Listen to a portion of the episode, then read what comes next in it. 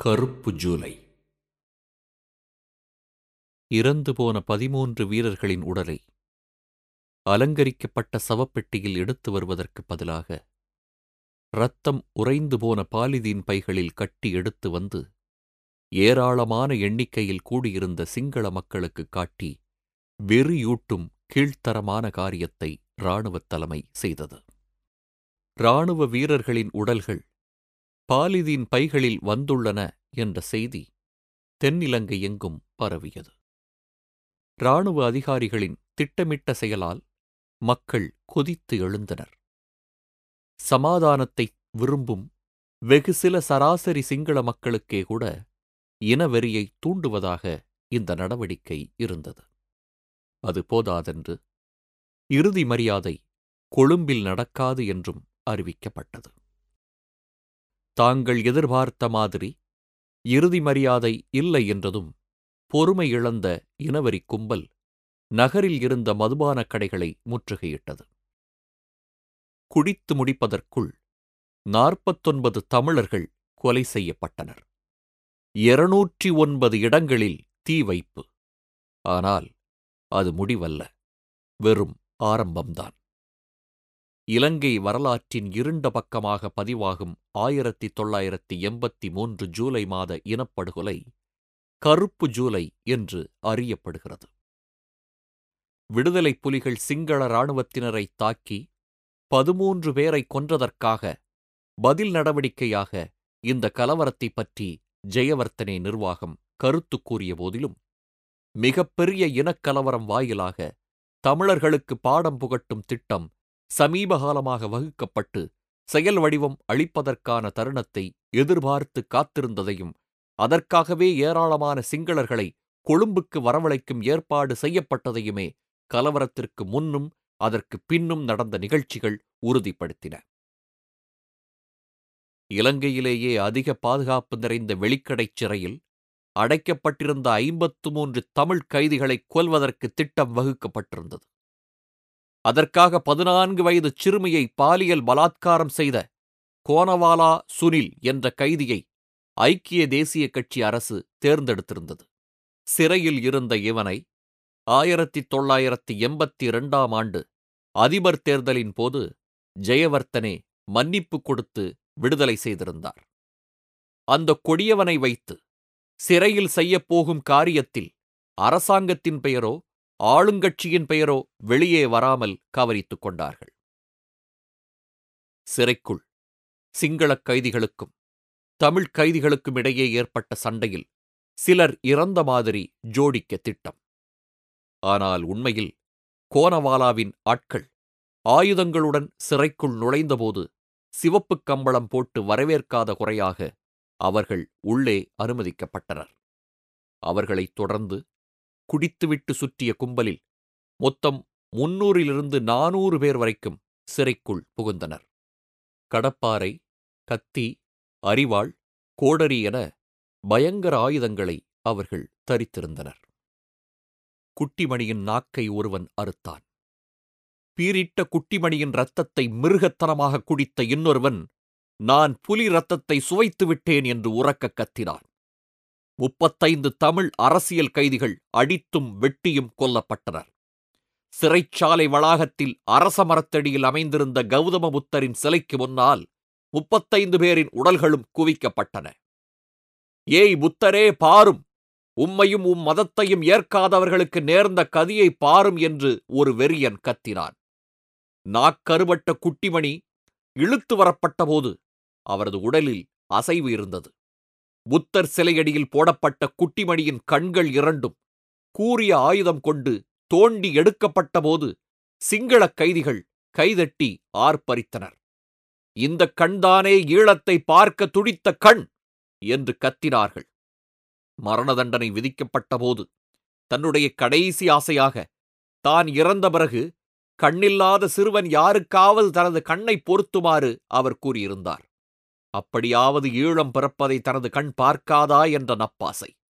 இன்னொரு வெறியன் அவரது ஆண்குறியை வெட்டி வீசினான். ஏனைய கைதிகள் அவரின் உடலை குத்தி கிழித்தனர்.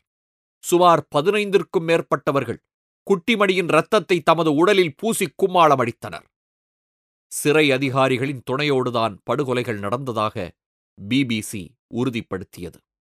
வெளிக்கடை சிறை கொலைக்குப் பிறகுதான் சிங்களர்கள் அமைதியடைந்தனர் என்று மூத்த சிங்கள அமைச்சர் ஒருவர் கூறியதாக மேலை நாட்டு பத்திரிகையாளர் ஒருவர் செய்தி வெளியிட்டார். கொடூரமாக கொல்லப்பட்ட முப்பத்தைந்து கைதிகளின் உடலை அவர்தம் குடும்பத்திடம் ஒப்படைக்காமல் மிகப்பெரிய குழி தோண்டி அதற்குள் வீசிய பிறகு பெட்ரோல் ஊற்றிக் கொளுத்தினார்கள். இந்தக் காரியமும் சிங்களக் கைதிகளை வைத்தே அரங்கேறியது. வெளிக்கடைச் சிறையில் உள்ள தமிழர்களுக்கு இருபத்தி ஆறாம் தேதி அமைதியாக கழிந்தது. ஆனால் இருபத்தி ஏழாம் தேதி மறுபடியும் இனவரிக் கும்பல் தாக்கியது. அதில் பதினெட்டு பேர் கொடூரமாக கொல்லப்பட்டனர். மொத்தம் ஐம்பத்தி மூன்று பேர். சட்டத்தின் காவலில் இருந்தவர்கள் இரத்தம் சொட்டச் சொட்ட உயிர் துடிதுடிக்க இறந்து போனார்கள். வன்முறை சிறை மைதானத்திற்குள் ஊடுருவும் முன்பாகவே கொழும்பு நகரில் தலைவிரித்து ஆடிக்கொண்டிருந்தது முதலில் அகப்பட்டவர்கள் வீதியில் நடந்து போய்க் கொண்டிருந்த அப்பாவித் தமிழர்கள். காரில் பயணித்தவர்கள் வெளியே இழுக்கப்பட்டு பெட்ரோல் ஊற்றி உயிரோடு எரிக்கப்பட்டனர். வன்முறை கட்டுக்கடங்காமல் தலைவிரித்தாடியது. வாக்காளர் பட்டியலை வைத்துக்கொண்டு தமிழர்கள் எங்கெல்லாம் வசிக்கிறார்கள் என்று தேடிப் பிடித்து வெட்டினார்கள். எதிர்பார்த்த அளவு சேதத்தை உருவாக்கும் வரை கலவரத்தை கட்டுப்படுத்த எவ்வித முயற்சியும் எடுக்காத ஜெயவர்த்தனேவின் செயலும் கூட கொழும்பில் தமிழ் பேசும் இனமே இருக்கக்கூடாது என்ற நோக்கத்தில் அரசாங்கமே ஏற்பாடு செய்த இனப்படுகொலைதான் இது என்பதை சந்தேகத்திற்கு இடமில்லாமல் நிரூபித்தது. இனப்பிரச்சினைக்கு தீர்வு ஒன்று ஏற்பட்டால் அது தனி ஈழம் அமைப்பதுதான். அதையும் ஆயுதம் ஏந்திய போராட்டத்தின் மூலமே சாதிக்க முடியும் என்று ஒவ்வொரு தமிழனையும் நம்ப வைத்த நிகழ்ச்சியாக ஜூலை கலவரம் அமைந்தது. சம்பவத்தை கேள்விப்பட்ட தமிழகம் உணர்ச்சிப் பிழம்பாக கொதித்தது.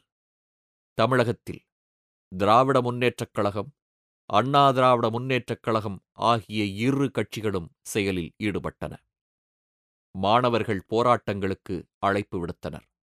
வீதிகளில் கொடியேந்தி நடந்தனர். தமிழகம் அதற்கு முன் இதுபோல கொதிப்படைந்ததில்லை. தமிழகத்தில் மட்டுமல்லாமல் இந்தியாவின் பிற பகுதிகளிலும் இனப்படுகொலைக்கு எதிரான கண்டனக் குரல்கள் எழுந்தன. இந்திய நாடாளுமன்றத்திலும் பிரச்சனை சூடு கிளப்பியது. திமுக உறுப்பினர்களும் அதிமுக உறுப்பினர்களும் ஒரு சேர குரல் எழுப்பினார்கள். இலங்கையுடனான ராஜாங்க உறவை துண்டிக்குமாறு வேண்டுகோள் விடுக்கப்பட்டது. பாலஸ்தீன விடுதலை இயக்கத்தையும் யாசர் அராபத்தையும் அங்கீகரித்தது போல விடுதலை புலிகளையும் அங்கீகரிக்குமாறு அந்த எம்பிக்கள் இந்திரா அரசை கேட்டுக்கொண்டனர். அவர்களில் வைகோ முக்கியமானவர்.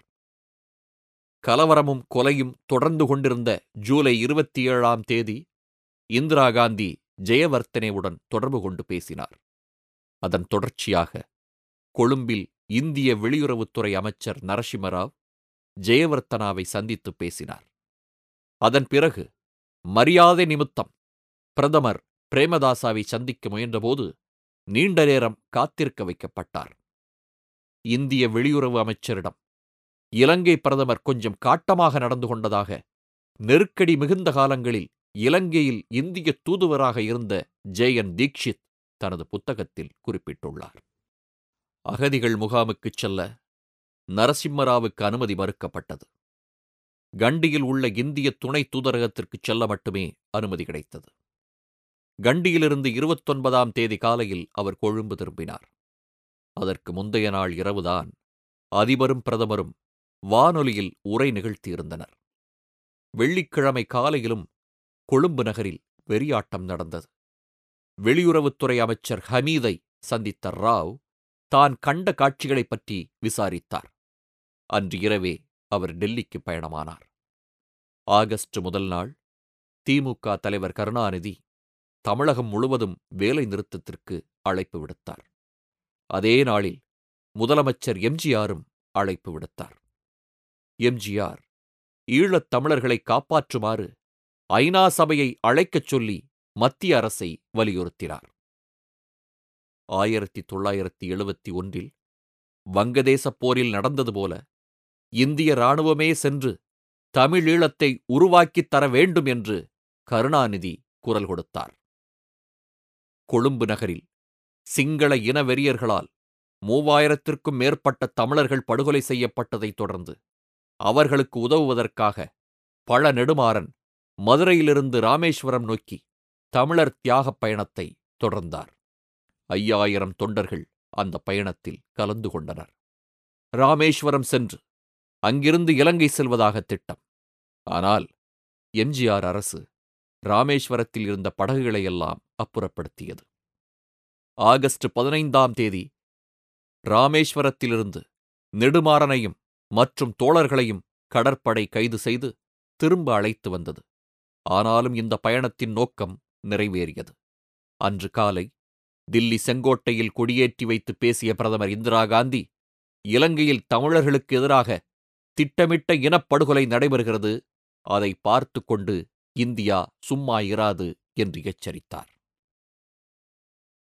இந்தியாவின் எதிர்ப்பை சமாளிப்பதற்கு ஜெயவர்த்தனே ஒரு திட்டம் வைத்திருந்தார்.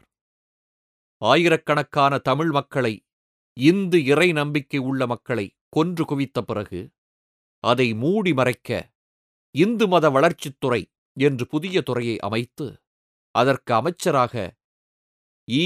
ராஜதுரை என்ற தமிழரை ஜெயவர்த்தனே நியமித்தார். அவரை இந்தியாவுக்கு அனுப்பி காஞ்சி சங்கராச்சாரியார் மற்றும் டெல்லியில் உள்ள பாஜக தலைவர்கள் போன்றவர்களை சந்தித்து பேச வைத்தார். உலக இந்து சமய மாநாடு என்ற பெயரில் கொழும்பில் ஒரு மாநாடு நடத்தி இந்தியாவில் இருந்து பல இந்து துறவிகளை வரவழைத்தார். விஸ்வ இந்து பரிஷத் போன்ற அமைப்புகள் அதில் பங்கு கொண்டன. தமிழீழப் பகுதியில் இந்து கோயில்கள் மீது குண்டு வீசி தாக்கி அழித்த ஜெயவர்த்தனே இந்து மத காப்பாளர் வேடம் போட்டு அன்று இந்திய மக்களை ஏமாற்றுவதற்கு முயற்சி செய்தார். சர்வதேச அழுத்தம் காரணமாக இன்னொரு காரியத்தையும் அவர் செய்தார். கலவரத்திற்கு ஜேவிபியினரே காரணம் என்று குற்றம் சாட்டிவிட்டு அவர்கள் ஆட்சியை கவிழ்க்க சதி செய்தனர் என்றும் கையை காட்டினார். ஜூலை இருபத்தைந்தாம் தேதி கொழும்பு நகரில் கலவரம் வெடித்தபோது அமிர்தலிங்கம் வவுனியா நகரில் தமிழர் விடுதலைக் கூட்டணி மாநாட்டை நடத்திக் கொண்டிருந்தார். உடனடியாக இந்தியாவுக்குச் சென்று இந்திய தலைவர்களுக்கும் உலக ஊடகங்களுக்கும் நடந்ததை விவரிக்கலாம் என்றுதான் நினைத்தார். ஆனால் கொழும்பில் விமானம் ஏறுவதற்குள் யாராவது குத்திக் கொன்றுவிட்டால் என்ன செய்வது? அதன் பிறகு அமிர்தலிங்கம் ஸ்கூட்டரில் கொழும்பு வந்து அங்கிருந்த இந்திய தூதரக அதிகாரியின் உதவியோடு விமானம் மூலம் இந்தியா வந்தார். ஆகஸ்ட் பதினொன்றாம் தேதி சென்னை வந்திறங்கிய அமிர்தலிங்கம் அன்று மாலையே முதலமைச்சர் எம்ஜிஆரையும் கருணாநிதியையும் சந்தித்தார். அடுத்த நாள் டெல்லிக்கு பயணமானார். போகும் வழியில் ஹைதராபாத் விமான நிலையத்தில் வெளியுறவுத்துறை அமைச்சர் நரசிம்மராவ் அவரோடு இணைந்து கொண்டார். அமிர்தலிங்கம் சிவசிதம்பரம் மற்றும் சம்பந்தன் அடங்கிய மூவர் குழு ஆகஸ்ட் பதினான்காம் தேதி இந்திரா காந்தியை சந்தித்தது. சுமார் இரண்டு மணி நேரத்திற்கு மேல் நடைபெற்ற இந்த சந்திப்பின் போது தந்தை செல்வா காலம் தொடங்கி நடந்த நம்பிக்கை துரோகம் இழைக்கப்பட்ட அநீதி நசுக்கப்பட்ட கொடூரம் எல்லாவற்றையும் விளக்கிய அமிர்தலிங்கம் தனி நாடு அமைப்பதைத் தவிர வேறு வழியே இல்லை என்ற நிலைக்கு தமிழ் மக்கள் தள்ளப்பட்டிருப்பதை விவரித்தார். எல்லாவற்றையும் பொறுமையாக கேட்ட இந்திரா இந்தியாவில் மொழிவாரியான மாநிலங்கள் உள்ளதைப் போல இலங்கையில் வடகிழக்கு பிராந்தியங்களை உள்ளடக்கிய தன்னாட்சி அதிகாரம் கொண்ட மாநிலத்திற்கு சம்மதிக்க வேண்டும் என்று வலியுறுத்தினார். ஏற்கனவே பலமுறை சிங்களத் தலைவர்கள் தாங்கள் போட்ட உடன்பாட்டை எல்லாம் கிழித்தறிந்ததை அறிந்திருந்த அமிர்தலிங்கம் இந்திரா காந்தி மீது வைத்திருந்த நம்பிக்கையால் பேசுவதற்கு ஒப்புக்கொண்டார் ஆகஸ்ட் பதினைந்தாம் தேதி. டெல்லி செங்கோட்டையில் நடந்த சுதந்திர தினக் கொண்டாட்டத்தில் அமிர்தலிங்கம் சிறப்பு விருந்தினராக அழைத்து கௌரவிக்கப்பட்டார். வழக்கமாக வெளிநாட்டு அதிபர்கள் மன்னர்கள் அல்லது பிரதமர்கள்தான் சிறப்பு விருந்தினராக அழைக்கப்படுவார்கள். ஒரு குட்டி தேசத்தின் எதிர்க்கட்சித் தலைவருக்கு அந்த மரியாதையை கொடுத்ததன் மூலம் சிங்களரின் வெறியாட்டத்தை இந்தியா எவ்வளவு சீரியஸாக எடுத்துள்ளது என்பதையும் தமிழர்கள் கண்ணியமாக வாழ்வதற்கான தீர்வு காணப்படுவதில் எந்த அளவு அக்கறை கொண்டுள்ளது என்பதையும் இந்திய அரசாங்கம் வெளிப்படுத்தியது. கொடியேற்றி வைத்து நாட்டு மக்களுக்கு ஆற்றிய உரையில் இலங்கையில் இனப்படுகொலை நடக்கிறது என்று இந்திரா காந்தி கண்டித்தார். இனப்பிரச்சினைக்கு பேச்சுவார்த்தை மூலம் தீர்வு காணும் முயற்சியை வேண்டுமென்றே இழுத்தடிப்பது ஜெயவர்த்தனாவின் முதன்மையான திட்டமாக இருந்தது. அப்படியே பேச்சுவார்த்தையில் உடன்பாடு ஏற்பட்டாலும் அதை கிழித்துப் போடுவதும் சிங்களர்களுக்கு புதிய விஷயமல்ல. பேச்சுவார்த்தையை தாமதப்படுத்தி அதற்குள் இராணுவத்தை பலப்படுத்தி போராளிகள் மீது பயங்கரவாத முத்திரை குத்தி அவர்களை ஆயுதம் கொண்டு அழித்து விடலாம் என்பது திட்டத்தின் இன்னொரு கோணம். இந்தியா அளிக்கும் இராணுவப் பயிற்சிகளை எடுத்துக்கொள்வதில் பெரும்பாலான அமைப்பினர் ஆர்வம் காட்டி வந்தனர். எப்படியாவது தங்கள் இயக்கத்தின் பலத்தை அதிகரித்துவிட வேண்டும் என்று துடித்தனர். ஆனால் பிரபாகரன் மட்டும் மிகவும் கவனமாக போராளிகளை தேர்ந்தெடுத்தார். ஏற்கனவே செட்டி உமா ஆகியோரிடம் ஏமாந்ததில் அவருக்கு படிப்பினை ஏற்பட்டிருந்தது. ஐநூறு பேர் அடங்கிய மந்தையை வைத்திருப்பதற்கு பதிலாக கட்டுப்பாடும் அர்ப்பணிப்பும் உடைய ஐம்பது பேர் இருந்தால் போதும் என்பதில் அவர் தெளிவாக இருந்தார். துடிப்பும் துணிச்சலும் தியாகமும் விசுவாசமும் கொண்ட கட்டுக்கோப்பான இளைஞர்களை தேர்ந்தெடுத்ததுதான் இந்த காலகட்டத்தில் மற்ற குழுக்களிலிருந்து பிரபாகரனை வேறுபடுத்தி காட்டியது. வெறும் ஐம்பது சகாக்களை மட்டுமே வைத்திருந்த பிரபாகரன் இந்தியா அளிக்கும் பயிற்சிக்காக இருநூறு பேரை தேர்வு செய்தார். டெலோவின் பயிற்சி டேராடூன் மலைப்பகுதியில் செப்டம்பர் மாத வாக்கில் ஏற்பாடு செய்யப்பட்டது. கடைசியாக பயிற்சியில் ஈடுபட்டது விடுதலை புலிகள் இயக்கம். அது ஆயிரத்தி தொள்ளாயிரத்தி எண்பத்தி மூன்று நவம்பரில் என்று சொல்லப்படுகிறது. மற்ற குழுக்களைப் போலன்றி புலிகள் தமது இயக்கப் பெயரை பதிவு செய்தார்களே தவிர உண்மையான பெயரை பதிவு செய்யவில்லை. கடுமையான இராணுவப் பயிற்சியின் போது விடுதலைப் புலிகள் வெளிப்படுத்திய ஈடுபாட்டை பிரிவு உபச்சார விழாவின் போது பயிற்சியாளர்கள் வெகுவாக பாராட்டினார்கள். அங்கே பேசிய கிட்டுவும் உணர்ச்சி வசப்பட்டிருந்தார். பயிற்சி முடித்துவிட்டு திரும்பி வந்த பொட்டம்மான் இந்தச் சம்பவத்தைப் பற்றி ஆர்வத்துடன் விவரித்தார். அதை அமைதியாக கேட்ட பிரபாகரன் நாம் ஒரு குறிப்பிட்ட நோக்கத்தோடு பயிற்சியில் இணைந்தோம். இந்தியா நமக்கு பயிற்சி கொடுப்பது வேறொரு நோக்கத்திற்காக. என்றாவது ஒரு நாள் நமது நோக்கத்திற்கு எதிராக இந்திய இராணுவம் ஏவப்பட்டால் கிட்டு அவர்களை எதிர்த்து போரிட வேண்டி வரும் என்று திருப்பிச் சொன்னார். தமிழக மக்களின் கொந்தளிப்பு ஒரு பக்கம் நெருக்கினாலும் கூட ஜெயவர்த்தனேவின் இந்திய விரோதப் போக்கு காரணமாகவே போராளிகளுக்கு ஆயுதப் பயிற்சி அளிக்கப்படுகிறது என்று பிரபாகரன் கணித்தார். நாளைக்கே ஜெயவர்த்தனே ஆட்சி மாறி சிரிமாவோ பதவிக்கு வந்தால் இலங்கையின் அமெரிக்கச் சார்புநிலை மாறி சோவியத் முகாமுக்கு வந்தால் இந்தியாவின் போக்கும் மாறக்கூடும். ஆகவே இந்தியாவின் ஆயுதப் பயிற்சியும் ஆதரவும் தற்காலிகமானதுதானே ஒழிய நிரந்தரமாக இருக்காது என்றும் அவர் நம்பினார். அதனால் முடிந்த அளவிற்கு பயிற்சியை தமக்கு சாதகமாக பயன்படுத்திக் கொள்ள வேண்டும் என்ற ஆர்வம் இருந்தது. அதைவிட முக்கியமாக தனது போராட்டத்திற்கு இந்தியாவை மட்டுமே சார்ந்திராமல் சொந்த காலில் நிற்கும் அளவிற்கு இயக்கத்தை வளர்க்க வேண்டும் என்ற இலக்கும் இருந்தது. ஏற்கனவே வன்னியிலும் மதுரையிலும் புலிகளுக்கு பயிற்சி முகாம்கள் இருந்தன. மேலும் பல முகாம்களை திறப்பதென்று அவர் முடிவெடுத்தார். மேட்டூருக்கு அருகில் குளத்தூரில் குளத்தூர் மணி உதவியோடு ஒரு முகாம் உருவாக்கப்பட்டது. திண்டுக்கல்லுக்கு அருகில் உள்ள சிறுமலையில் இன்னொரு முகாம் முளைத்தது. அதற்கு வேண்டிய உதவிகளைச் செய்தவர் பல நெடுமாறன் மற்ற குழுக்களும் தமிழகத்தின் பல பகுதிகளில் பயிற்சி முகாம்களை திறந்தன. காமன்வெல்த் மாநாட்டிற்கு டெல்லி வந்திருந்தபோது இந்திரா காந்தி முன்னிலையில் ஒப்புக்கொண்ட விஷயங்களை கொழும்பு சென்றதும் ஜெயவர்த்தனே மாற்றிய உடனேயே போராளிகளுக்கு பயிற்சி மட்டுமல்லாமல் ஆயுதமும் வழங்குவதென்று இந்தியா முடிவெடுத்திருந்தது. இந்தச் செய்தியைக் கேட்ட தமிழ் போராளிகள் துள்ளி குதித்தனர்.